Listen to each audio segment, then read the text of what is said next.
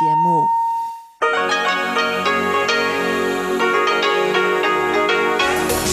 эфире Международное радио Тайваня. В эфире русская служба Международного радио Тайваня. Здравствуйте, уважаемые друзья! Из нашей студии в Тайбе вас приветствует Мария Ли. Мы начинаем нашу ежедневную, получасовую и часовую программу передач на коротких волнах. Вы можете слушать нас на частоте 9490 кГц с 11 до 12 UTC и на частоте 5900 кГц с 17 до 17.30 UTC. Если же нас в эфире слышно плохо, всегда к вашим услугам наш сайт ru.rti.org.tw и мобильное приложение RTI To Go. В них вы можете слушать все наши часовые программы и отдельные передачи.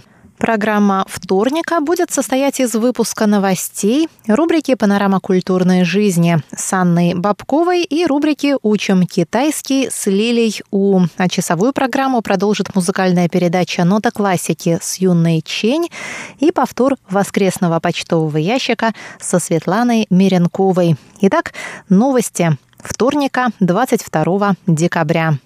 Центральный противоэпидемический командный пункт Тайваня объявил во вторник о первом после долгого перерыва случае заражения COVID-19 на территории острова.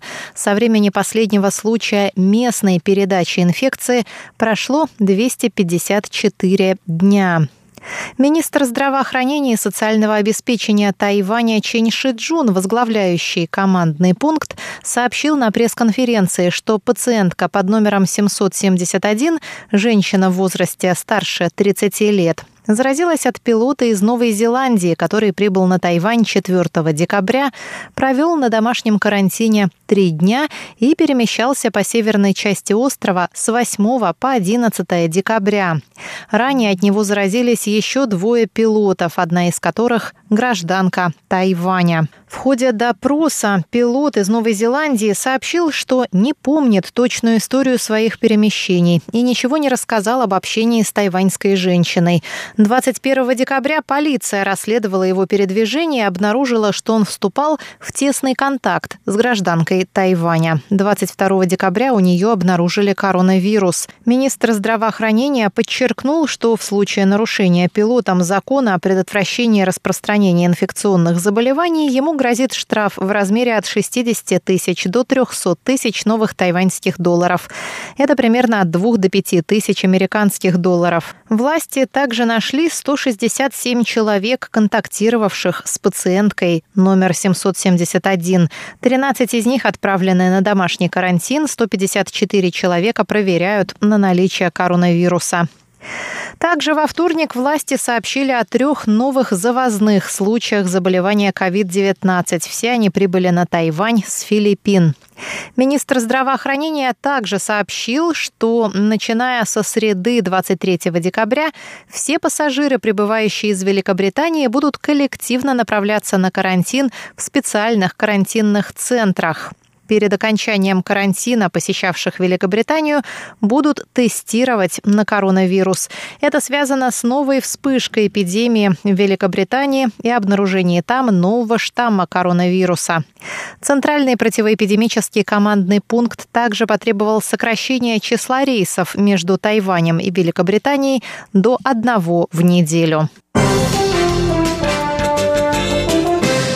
Конгресс США принял в понедельник законопроект в поддержку обороноспособности Тайваня и его участия в международных организациях. Проект закона 2020 года о подтверждении стратегии США в отношении Тайваня был одобрен в рамках всеобщего бюджета, прошедшего в понедельник слушания Палаты представителей и Сената. Закон о подтверждении стратегии США в отношении Тайваня гласит, что Тайвань является жизненно важным элементом стратегии Соединенных Штатов по созданию свободного и открытого Тихоокеанского региона, и что Соединенные Штаты должны осуществлять на постоянной основе продажу и передачу Тайваню оборонительных вооружений в целях укрепления его обороноспособности и, в частности, поддержки его усилий, направленных на разработку и интеграцию в его вооружение вооруженные силы возможности асимметричного ответа, включая возможности подводной войны и противовоздушной обороны. Одновременно законопроект обязывает США выступать за значимое участие Тайваня в международных организациях, включая Организацию Объединенных Наций, Всемирную организацию здравоохранения, Международную организацию гражданской авиации и Интерпол, а также организации, в которые могут входить не только независимые государства, например, ЮНЕСКО, Продовольственная и сельскохозяйственная организация ООН и другие.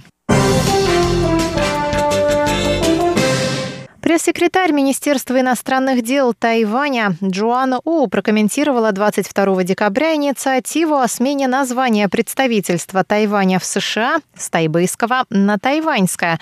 С этой инициативой 78 членов Палаты представителей Конгресса США обратились к государственному секретарю накануне.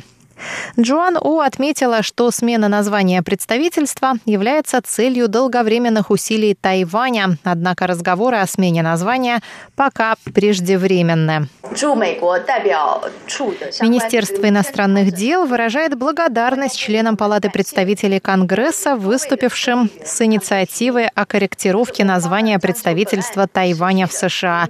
Мы продолжаем обсуждать эту тему с американской стороной и проводим внутреннюю работу по этому вопросу, пока мы не можем называть каких-то конкретных сроков. Ранее заместитель министра иностранных дел говорил на заседании в законодательном юане, что этот вопрос уже обсуждался с членами Конгресса для того, чтобы понять, какие существуют мнения у соответствующих ведомств США, сказала Джоан У. Сейчас де-факто посольство Тайваня в США носит название Тайбэйское экономическое и культурное представительство. Конгрессмены предлагают сменить название с тайбэйского на тайваньское с целью отразить и поддержать сближение между США и Тайванем. Бюро по делам туризма при Министерстве транспорта и коммуникаций сообщило во вторник, что последний закат уходящего года начнется в 17 часов 15 минут 31 декабря на мысе Фугой на территории Нового Тайбэя, а закончится в 17 часов 25 минут в Аньпине, Тайнань, острове Тидинь, Гаусюна и в поселке Гуаньшань уезда Пендун. Между тем, премьер исполнительного юаня Су Джинчан предупреждает жителей острова о необходимости соблюдать противоэпидемические меры во время новогодних праздников. А более подробно читайте на нашем сайте ru.rti.org.tw.